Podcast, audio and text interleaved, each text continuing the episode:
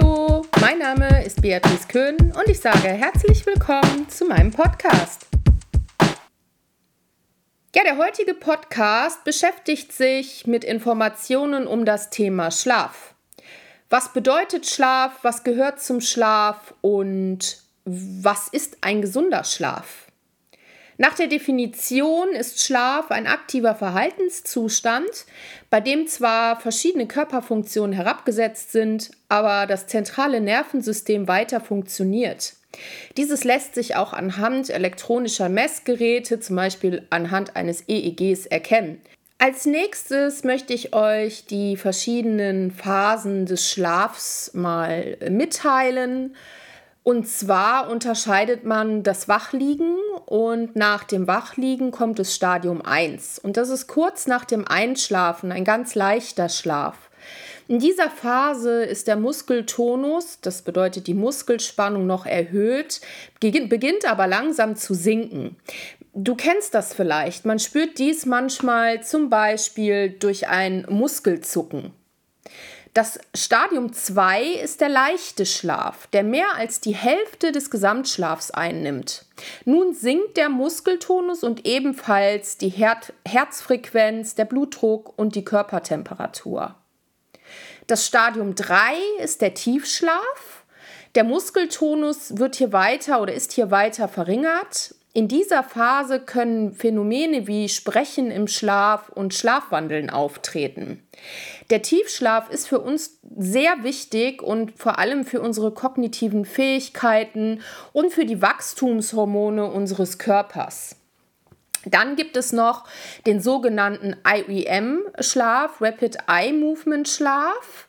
Das bedeutet oder das ist eine Schlafphase, wo sich die Augen hinter den geschlossenen Augenlidern schnell hin und her bewegen. Die Muskelspannung ist weiterhin niedrig, aber Herzfrequenz und Atmung variieren hier.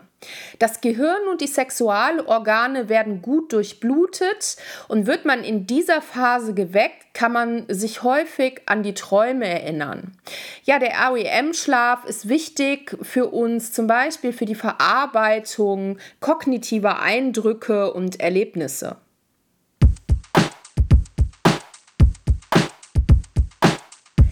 Während des Schlafs gehen manche Organe in den Ruhemodus, zum Beispiel unser Verdauungstrakt.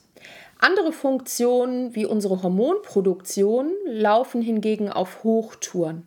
Beim Einschlafen wird das sogenannte Schlafhormon Melatonin gebildet. Darüber hinaus auch Wachstumshormone und Renin. Diese werden während des Schlafs vermehrt ausgeschüttet. Am frühen Morgen vor dem Aufwachen sinkt das Level des Schlafhormons Melatonin wieder und in Vorbereitung auf den Tag steigt das Stresshormon Cortisol wieder an. Ja, wie viel Schlaf ist eigentlich gesund? Die Deutsche Gesellschaft für Schlafforschung und Schlafmedizin empfiehlt dazu Folgendes. Ein Grundschulkind sollte im Durchschnitt ungefähr 10 Stunden schlafen, ein Erwachsener hingegen nur noch durchschnittlich 7 bis 8 Stunden. Das kann jedoch im Einzelfall sehr stark variieren. Allerdings sieht die Realität oftmals ganz anders aus. Im Durchschnitt schlafen die Erwachsenen zwei Stunden weniger. Dies ist vor allem auf die Reizeinwirkung in Form von Mediennutzung zurückzuführen. Ja, kommt es dauerhaft zu einem Schlafdefizit, kann es zu gesundheitlichen Beeinträchtigungen kommen. Es gab eine Schlafstudie der Techniker Krankenkasse 2017 und dort wurden diesbezüglich folgende Untergrenzen angegeben. Die Untergrenze ab einem Alter von 18 Jahren liegt bei 6 Stunden Schlaf. Mit Mitte 60 sollten es nicht weniger als 5 Stunden Schlaf pro Nacht sein. Es gibt auch Höchstgrenzen zum Schlaf. Und zwar werden bis zu einem Lebensalter von 25 Jahren maximal 11 Stunden und danach 10 Stunden angegeben. Ja, jetzt kommen wir zum Thema Schlafhygiene. Welche Faktoren fördern denn nun deinen gesunden Schlaf?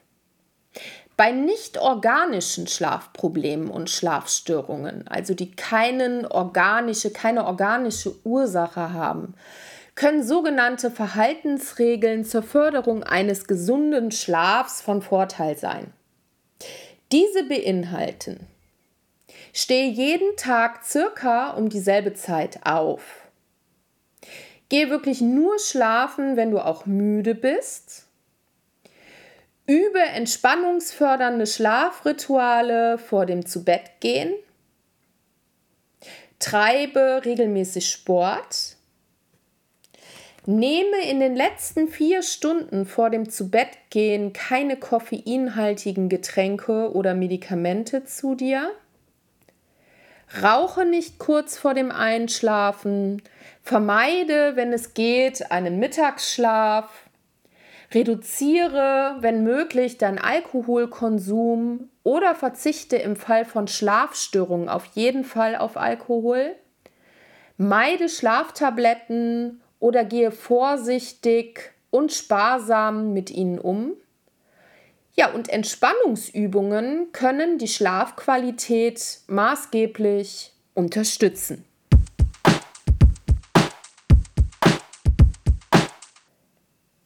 Angeführte Informationen oder genannte Informationen und Beispiele können verdeutlichen, ja, dass wir selber einen beachtlichen Einfluss auf die Qualität unseres Schlafs und somit auch auf unser Wohlbefinden, Lebensqualität und auch vor allem der Gesundheit nehmen können. Es bieten sich ebenfalls weitere vielfältige Möglichkeiten durch die Anwendung von Methoden aus den Bereichen der Gesundheitsförderung und Prävention an, wie zum Beispiel die Erlernung von Achtsamkeits- oder Entspannungsverfahren oder einem gezielten Training zur dauerhaften Stressreduktion.